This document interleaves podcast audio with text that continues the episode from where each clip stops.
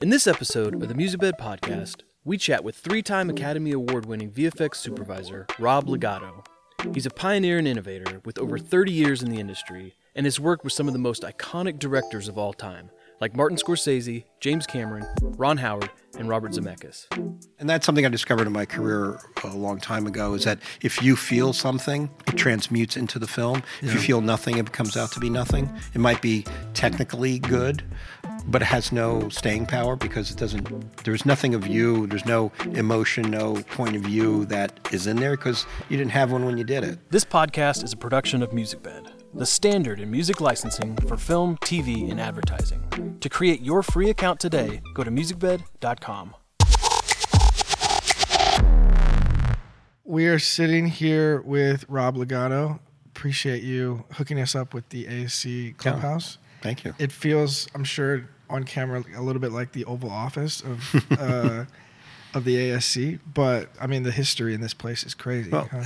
it's an honor to be a member, and it's also an honor to be able to shoot in here. Yeah. They- These are it's a hollowed ground here. When did you back to the when did you become an ASC member? God, I don't remember. I think it was right after um, uh, a Hugo. I think it was. Okay, because you did second unit stuff on Hugo, right? Yes, Yeah, I remember did that. second. Know, pretty much on almost every movie I've worked on. That's crazy. Correct me if I'm wrong. This is gonna make my day if it's true. But did you kind of, in terms of visual effects, did you kind of start on Twilight Zone? Yes, I did actually. The Was second that- season of Twilight Zone was my first foray into longer form stuff. I did commercials. Twilight Zone has been like, I mean, I grew up on Twilight Zone, especially the old, old one. Hmm. But when I saw that the other day, I was like, no way, dude. Yeah, no, I, I loved it. I actually had the greatest time doing it because I got to, you know, I always liked, uh, when I did commercials, I was never that interested in commercials. I just liked longer form drama and things like that and, and uh, be able to do a nice camera move and a thing, you know. So the uh, idea of doing something uh, that's a little more dramatic, a little more cinematic was something that I was really interested in. I was really saddened that it, it uh, got canceled. Uh, Yeah. I don't think it was coincidental. At least I hope not. I joined it and then they went out. Right, right. I'm, I'm curious what the, what you would say is like the biggest difference from what you do now versus what you did back then. Well, you know, it's certainly no more. Uh, but the, the the impulse is the same, the desire is the same, the interest is the same. So I, I don't know that I do anything differently. But over the years, you develop, you know, craft and taste, and some things that you thought were more interesting back then are a little more commonplace now. So you and, and you're always trying to invent something new. I mean, I, my belief system is always that you go to the movies to see something you haven't seen before. Yeah. And it, it doesn't have to be some grand visual, it just has to be a way of treating some piece of drama in a way that makes it why you're making that movie as opposed to the other movies that, that feature that kind of work. So, uh, so you're always looking for how do I tell this story in a, in a more unique way. For people who are very new to filmmaking, could you break down exactly sort of what your role as a visual effects supervisor would like mean, like from the ground up? Uh, we usually, you know, t- the definition is is slightly different on every film, but the basic definition is something that is either too difficult, too expensive, or too dangerous to film has to still be filmed in some way. And how do we do hmm. it? What, what is what is the the other way of doing it than the traditional way of doing it for those all those reasons? And there's sometimes there's the look of the movie, there's the introduction of a creature or a thing that is can't be filmed because of the nature of it, and then how do we film it and how do we film it effectively so it looks like we had that object on the set, and every shot that we do looks like if we had it there, how would we photograph it? So that's kind of the job. Uh, sometimes it's interpretive if it's uh, building a world or something else where because there's not really a foot in reality to, to hang your hat on, you, you have to develop uh, with previs or Yeah. other things to to build and create this world that everybody has to agree is the world that we want to live in. I would love to just like, I know this is probably going to piss you off a little bit, but just Sure. like read off your. Go ahead, piss me off. It's all credits. Because it's, I mean, that's kind of another question is like, how do you sort of continue to be on these, icon- it's not just like good movies or great movies, they're like iconic movies, you know, like Apollo 13, Titanic, Armageddon, Cast Away. I mean, The Aviator, just like they're just so iconic in, in the zeitgeist of, Well, that's a hard one because I think uh, uh, you know it's a lot of luck that's involved. Yeah. I mean, you know, I, I, I always use the term it that um, I didn't pick the movie; the movie picked me. Yeah. It's like I, I didn't go out and lobby for Apollo 13 or lobby for Interview with the Vampire, which was my first movie, or lobby for Titanic even. I mean, I, I didn't, it, it came to me and it was my choice to say yes or no. When I was approached about Apollo 13, um, you know, I did Star Trek, and I was tired of space and stars and, and ships, and it's like you know, it wasn't as interesting to me as a as a film as something else that would be, you know, a little more what I what I hope to do differently than I've done before, and then yeah, I started to get into it, and then the the project kept getting better and better and better and more interesting, and then I once I got it, it's like I, now I have to make this unique. I have to make this Mm. good. I have to make. I, I have to turn this into something where um, I can't let down the enormity of the project and the and what it's trying to to So replicate. you could even tell in the ramp up to it, like Ron Howard, like these people joining, that it was going to be something special.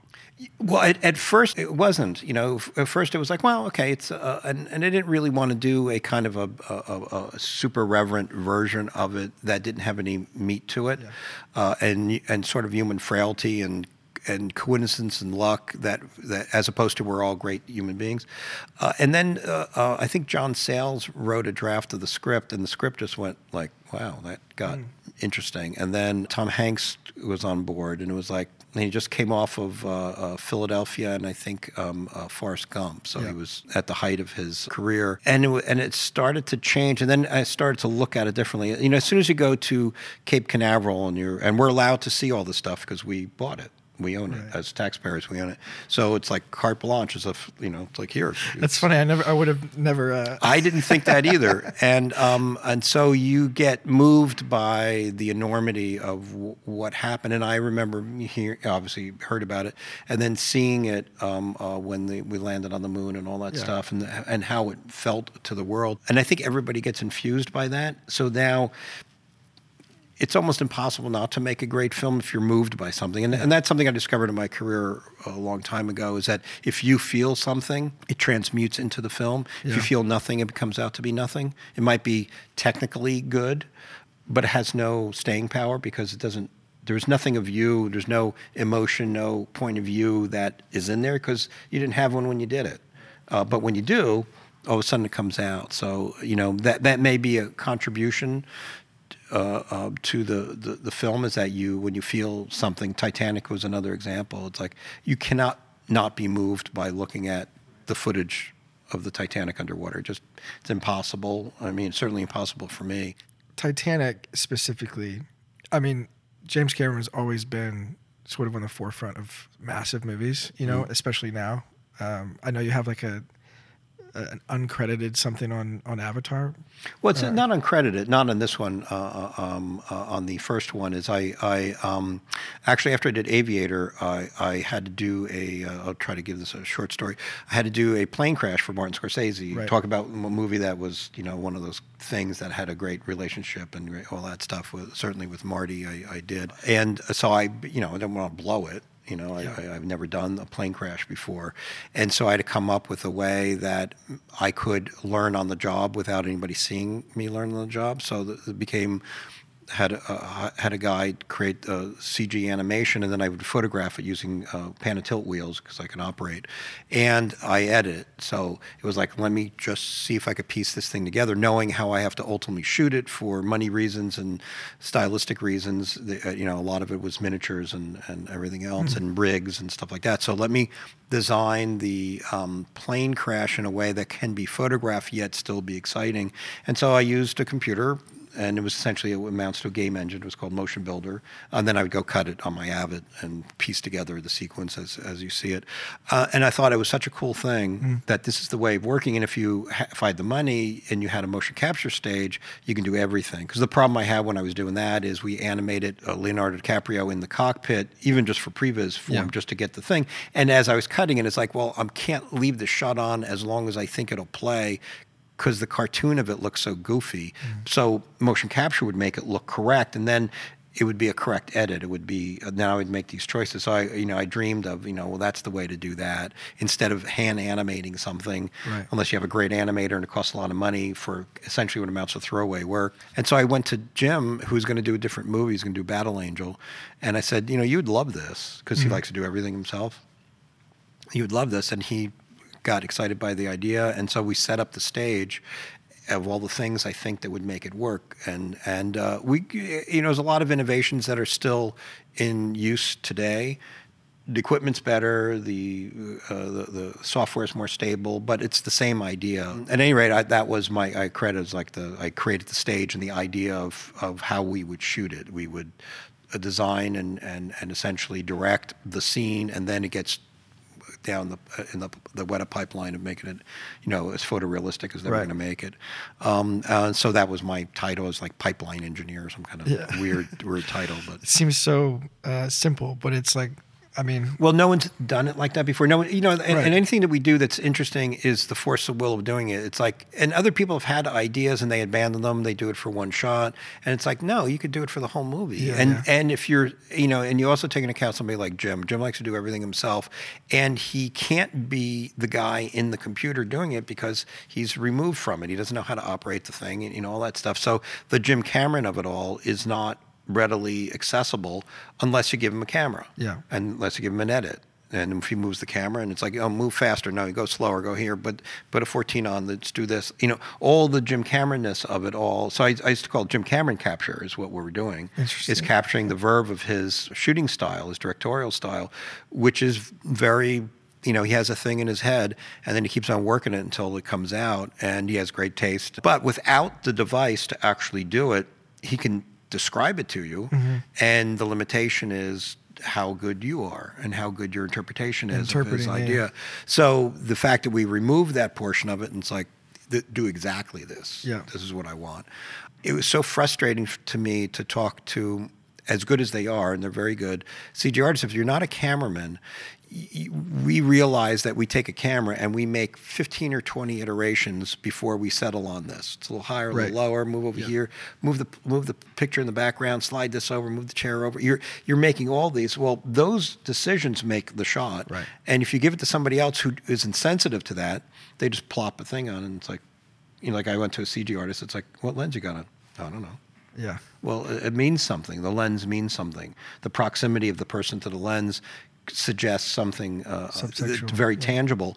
And so they didn't even know to care about that. And then it's like, you know, did you try over here? No. And the computer is not the device to do that on.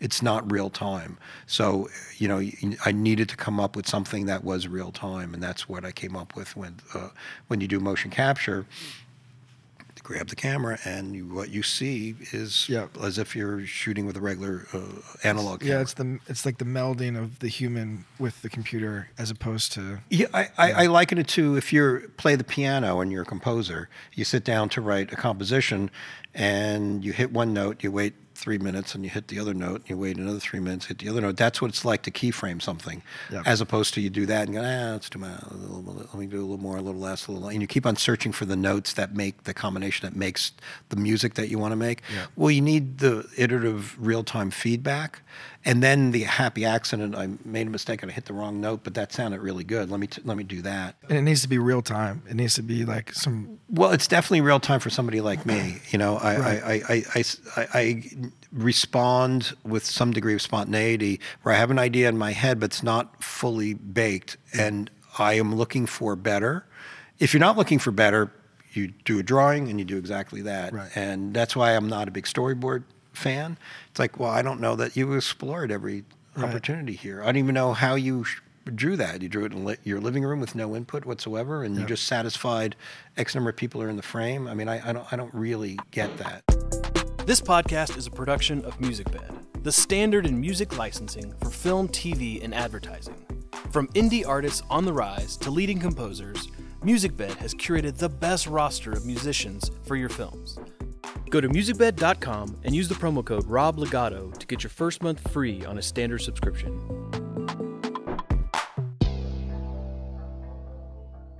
I've been doing something recently. I, I want to get your opinion on for pre-production because I hate Mm. storyboards too. Because, like you just said, I don't know who you are most of the time. Yeah. Like I have one or two storyboard artists that I love to use, but even still, it's like maybe fifteen percent of what I actually Mm-hmm. want. You know, maybe. Um, so I started using VR um, and basically going into locations Mm-hmm. Yeah, like, and then scanning the rooms, putting on VR, and then actually holding a camera and walking around the room in six degrees of motion.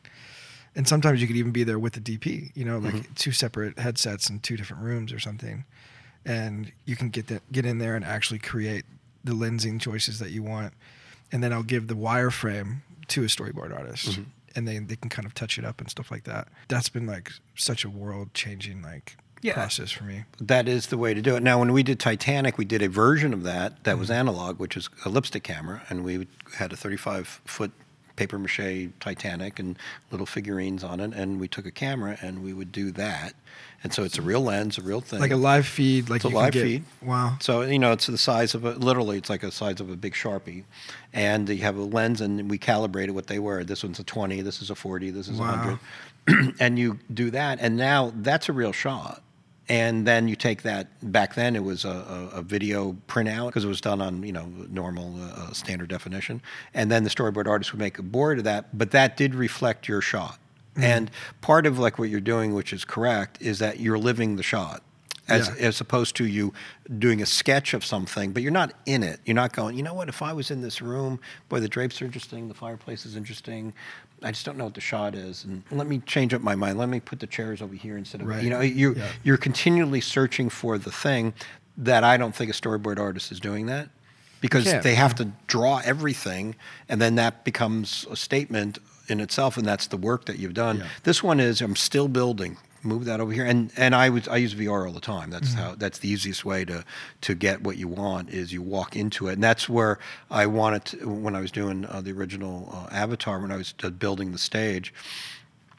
The VR component was something that I really wanted to get, but no one had it yet. I mean, that was not a thing yet. Now it's easy. Like I, you know, today I was working in Unreal, and I put on the goggles and I walk around, and here's the Yeah. dolly track, and here. And ultimately, that's what we did for Lion King too, which is the improvement over Jungle Book. Is we used VR to do every camera setup because you work the way you normally work, and Right. and uh, had uh, worked with Caleb Deschanel, one of the great. Talk about being in this place, one of the great cinematographers ever, and he could put the goggles on and start doing what he did. For And it his still feels like career. him. Well, it still feels like it's because those are his choices. Right. That's the choice he would have made. You know, there's a little bit of a separation because he's not seeing it in real life. And I, even the discussion I had with him is like, you know what? It's not that different from what you normally do because when you walk into this room, it's not lit yet Right. Things aren't really set up. You make a choice and put the camera over here, and all of a sudden, then you put a light over here and put a light over here. So you're still seeing it in a rough form, not its finished form. It just looks like you are Right. after the fact. But in fact, if you really would trace the history of setting up a shot, you do it without anything there. You pick the location usually in advance.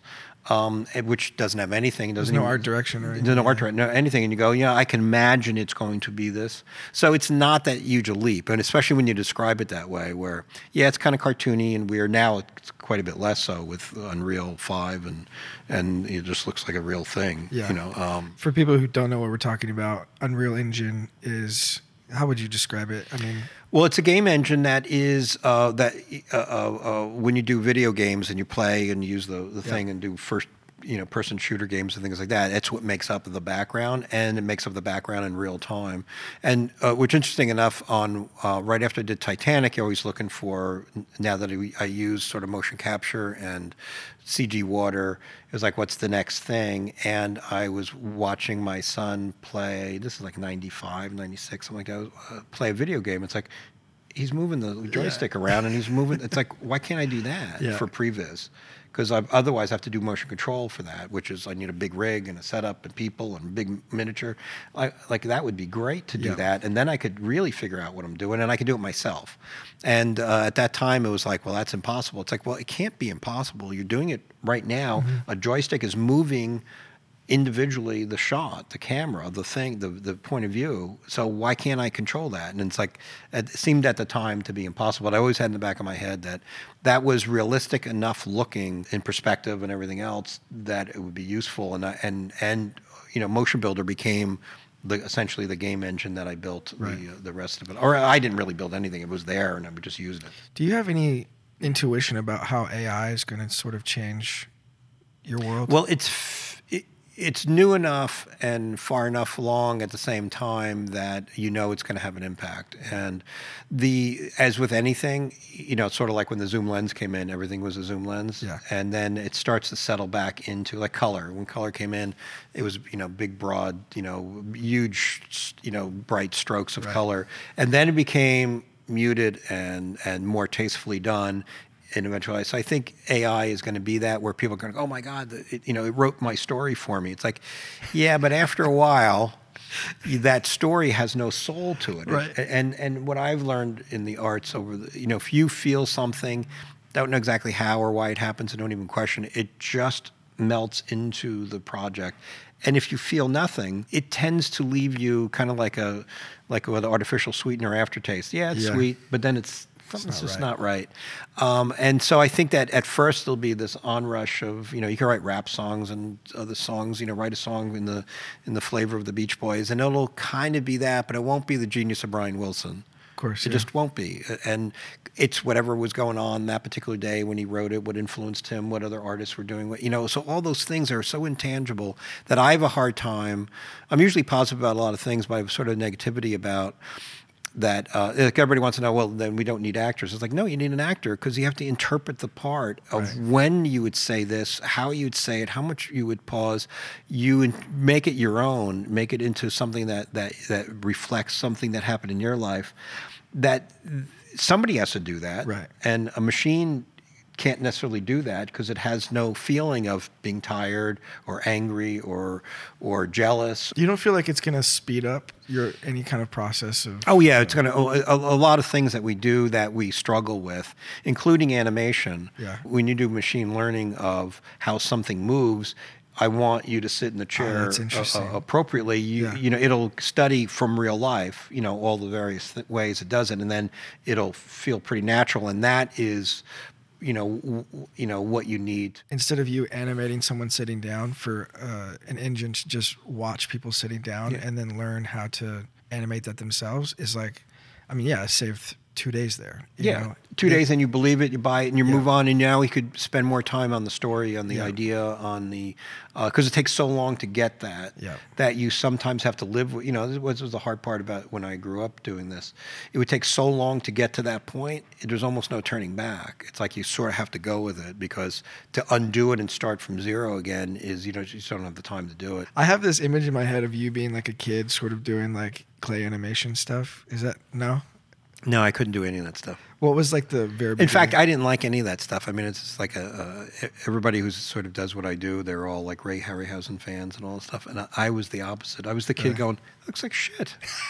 I mean, I don't believe any of that. You know, the, the, the, the fighting skeletons. It looks like goofy as shit. I Yeah, don't know yeah. what that, you know. And and and Godzilla. My friend, you know, took me. Is you got to see Godzilla? It's like I don't want to see Godzilla. Why would I want to see Godzilla? Yeah, and I go there, and it's like it's a guy in a rubber suit. It looks Yeah. phony as shit. I, I I am not buying what you're saying. And people were really into it, Yeah. and and and especially science fiction back then. I mean, I'm not a science fiction fan anyway, but the science fiction stuff was like I- I don't believe any of what Yeah. I'm seeing. I, I, so I, so it doesn't capture my imagination, and so the idea that I even do this for a living, and, and everybody I talked to, oh well, of course you were inspired by Ray Harryhausen. It's Sure, like, yeah. and Martin Scorsese even asked me that, you know, so you must have liked that. It's like, no, I hate that stuff.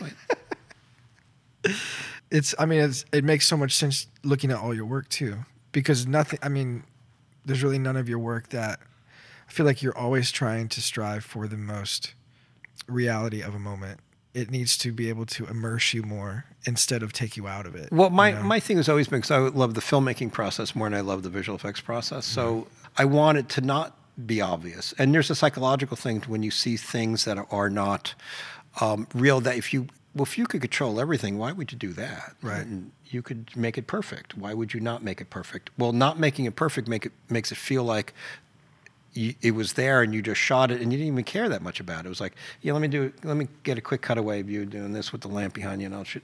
And as opposed to now, it's an effect and we're like, move them a little two inches to the Right. right. No, move it here and change. You know, you would perfect this moment that you would never perfect because it wasn't important enough to perfect. Yeah. It was important to tell the story.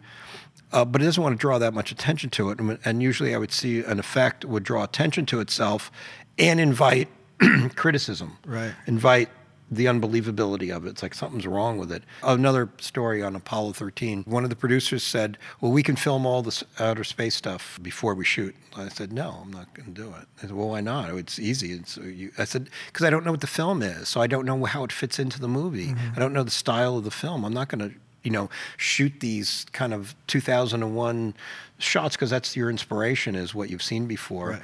with no sense of why would I shoot it this way compared to that way based on the emotion of the moment. And they were like, what?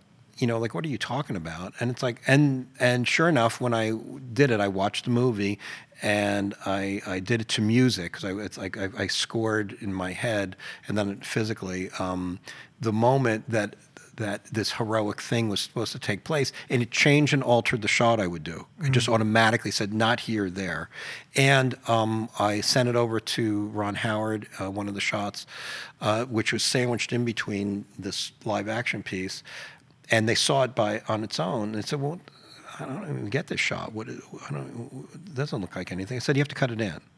because it f- feels like the outgoing motion and feels like the incoming motion, and it f- and it fits into that piece, but it doesn't live on its own. And it was like, all right. And so they cut it in and went, yeah, it works Yeah. because it was meant to work in that piece, in that piece only, because that's the shot you would have come up with if you could control everything. And it's like just the nature of not controlling it was a choice that you shouldn't make. And just making the choice and say, I'm not going to do that, I'm going to do it this way, made it that much better. And that's kind of what my, you know, if one were to condense my career is always going for the cinema of the moment, not the effect of the moment, and do everything. In my particular case, do not draw attention to it. Make the story work. Make it have a reason for its being. You don't want to cut to anything unless it, it does something mm-hmm. to wow you and go, "Wow, a cool shot." It's like you're out of the movie. Now I'm all of a sudden I'm seeing something else and I'm reacting to something else than the emotion of the moment. You know, when I do second unit too, it's like it needs to look like Martin Scorsese directed it and Bob Richardson shot it for my work to fit into that movie. And the more I can do that, the more no one knows that I was even present doing it. And that meant that there was not another mindset that was present doing it. And it feels like the film. And that, and that to me is the greater success than people going, great shot you did. You know, uh, uh, in fact, I, I get my own little joy out of somebody when they're reviewing somebody else's work saying, you know, I love the shot that this guy did. It was really great. And I was like, yeah, I did that. Um, so, I I wonder if there's one one shot like that that you can remember that people wouldn't know it was you. People wouldn't uh, recognize that it was even shot somewhere else. You know, like is there one shot that you? Can well, there's of? a. There, I mean, I've, I've done a lot, um, uh, good or bad. Uh, uh, so it's hard for me to pin down. You know, it's like uh, one that you- sticks with you. One that's The, like, the one I think that probably still resonates, uh, and I did a TED talk on it, or, or included is um, w- when I did the uh, Titanic and I did the underwater photography to look like uh, Jim Cameron's underwater photography. He had uh, two Mir subs. One was photographing the other Mir sub and the Titanic. And if you saw two Mir subs, then I had to do it because there's Right. there's not three Mir subs. And then I got the the look of the underwater. It was shot with a 18 foot replica of the underwater wreck, up hanging upside down, two dollies for the Mir 18 subs. feet. Yeah, that's 18 That's feet. long. massive for It's- a miniature. Oh yeah, I mean, that, that, then that's a small miniature compared to we had you know, we had versions that were 80 feet long, you know, uh, chunks of it. So it's completely phony. I mean, it's it's literally a thing hanging upside down, shot in a garage in smoke with two uh, uh, subs that you know you see the sticks that are holding them up, and they had to be painted out. And we had to do repeat passes where we didn't have tho- those things, so it could be painted out successfully. And I lit it in such a way that I took advantage of what film and and pre-flashing film does to match the light attenuation of underwater lights and and I, we added particulate and and when you put them together you can't necessarily tell directly what's a Jim Cameron shot of the real thing and what's my shot. If you do the job well enough, um, it transcends how it was done and just becomes now do I like it? Do Yeah. I does it does it affect me in some way? Does it tell me a story? I did another one that I loved doing because it was so much fun to do was uh, in um, Aviator. I shot an in camera what would be considered a hanging miniature of the uh, Hercules that um, that was flying was it was a, a newsreel cameraman. We're in a boat, and I had the RC plane that was about 25 foot wingspan. So Wow. compared to the Spruce Goose, which is enormous, it was 300 foot wingspan. Of the this was 25 feet, uh, and to get the illusion of a hanging miniature is that. Even if I put it here, you can't look like it's here. It has to look like it's out there. So I had to make Right, the right. cameraman look like he's photographing something there. And he was also fearful because the, the, the RC plane is like six or seven inches away from him. But in, in the shot, it looks real. It looks like it kind of is what I said. And it's seamless because it's shot in camera. So there's no matte lines, there's no sense of artificial lighting or anything else. It's just is 100% real. And you pulled off this kind of magic trick, this in-camera Right. illusion, which are very satisfying to do, by the way. Do you feel like you still have sort of imposter syndrome sometimes? Oh, oh, what? Imposter syndrome. I don't know what that means, imposter syndrome. So like imposter syndrome meaning like you're stepping into a job and you feel unqualified or you feel Oh like yeah, all the time. That's that's that's common. I think if you do any of this stuff for a living, if somebody says, "Do you know how to do this?" It's like I don't, I don't know how to do it. You know, I've been shooting for a long time, and um, I'm impressed by everybody who you know walk through this room pretty much, Yeah. and and you see their work, and it's like, well, I don't know how you came up with that. That's amazing, and. Given the opportunity, I don't think I could do that.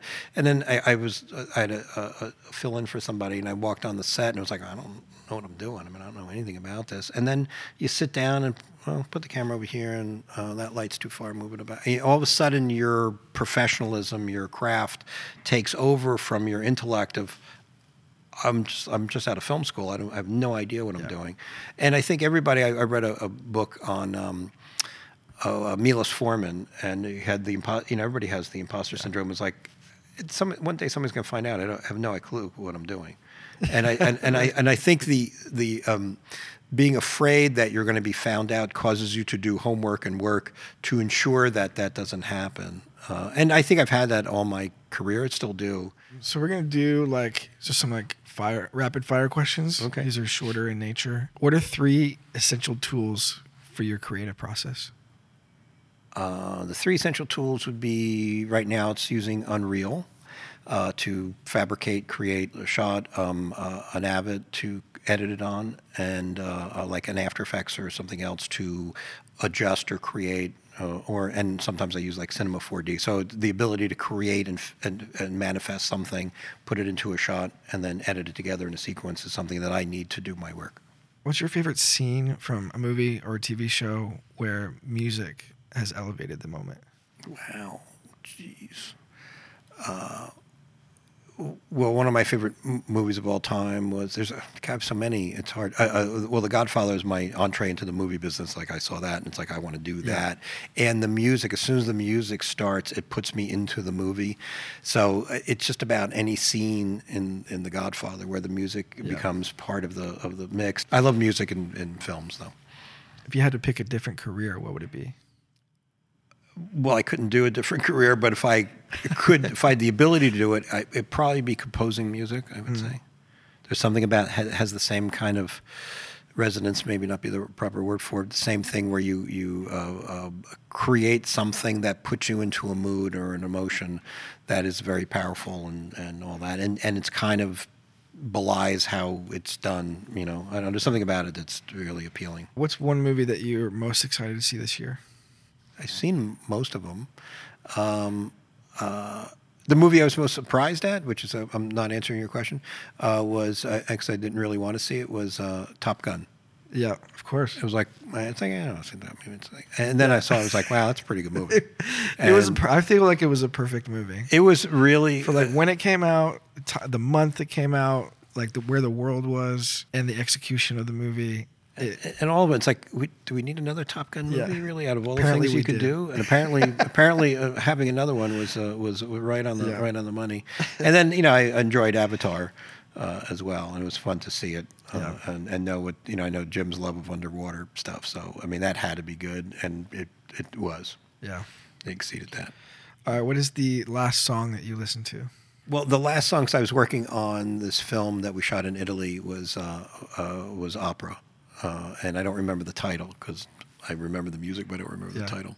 It's not Nessun dorma because I use that on my my sample reel for all the stuff I do because there's something about opera and what I shoot and how I like to shoot Mm. That's that that um, that fits together. It kind of completes the visual. What's something that you always bring to set? Well, now it's my iPhone. Pretty much is Yeah. that it's the it's the, the little uh, it's the holy grail of uh, of, of uh, information and and and I take a picture with it. I used to bring cameras to the set when I would try to figure out a shot I would do. I needed to look through a lens to Yeah. to do it. So now I use that. What's uh with all the collaborations you've had in your career? What's one that you would love to have that you haven't had yet? Uh, probably uh, uh, there's probably several, but I would uh, the one that comes to mind right now is Peter Weir. That uh, uh, what he did, and I study it and I use it a lot, is that he listens to classical music as he walks onto the set. He says it's like walking through a museum. So somehow, what he shoots and what he does and the type of films he makes, I, f- I sense that there's something about it, and then I used it in, in any of the things I did that was successful. Music became a huge portion of getting me in the mood to see things differently, and uh, and uh, Marty does that a lot too. Marty will pre-select the music that he's going to shoot the scene and put it against, and it, I'm sure it affects him and the way the films come out, and it certainly affected me. I mean, I did, uh, did that with Apollo, the launch sequence in Apollo 13. I picked out heroic music from uh, from uh, uh, movies, and I shot it to that music. And then when I stripped it out and gave it to Ron Howard, uh, they kept the scene intact, and Jamie Horner scored it knowing the the, the, the melody or the or the rhythm that was built into the edit, which was built into the sub edit, which is the shot itself, the Yeah. beginning, middle, and end. And so he, he was able to embellish and make something that fit so perfectly with that. So it was something that's like, well, there's the trick. I mean, there's the, the, the, the that's the thing to do to to give it that extra bit of uh, life. So crazy how music can do that to you. It's well, just the subtext of your imagination. It, you know. it does, and I guess maybe affects everybody a little differently. It's not an afterthought. Yeah. Uh, sometimes it's it's before that, and, and when you talk to really great composers, they have a sense of the story that is comes to them musically of why they pick this instrument over that instrument, why they play that because they do they have a varied career, they do all Yeah. kinds of things, but somehow that story tells you to do it this way. And much like cinematography and directing, the story tells you well the vocabulary I need to use on Schindler's List is way different than vocabulary on Jaws. Right. And so there's something about that. And then you add the music to it. The, you know, all of a sudden you're into another world, and uh, um, uh, you know, so it's pretty amazing. Yeah. Well, Rob, I really appreciate you. I feel honored to to speak with you. Oh, Thanks for coming and and uh, You shouldn't doing feel the honored, but but good. That's right. No, I, I genuinely feel. I mean, whether I knew it or not, I've been affected by your films Oh. and, and the projects that you've, nice you've hear. been a part been a part of. So this has been a kind of a dream of mine. So I appreciate you talking with us. Oh, you're welcome. My pleasure. This podcast is a production of MusicBed, the standard of music licensing for film, TV, and advertising. If you enjoyed this episode, share it with another filmmaker you know, and subscribe to be notified for the next episodes.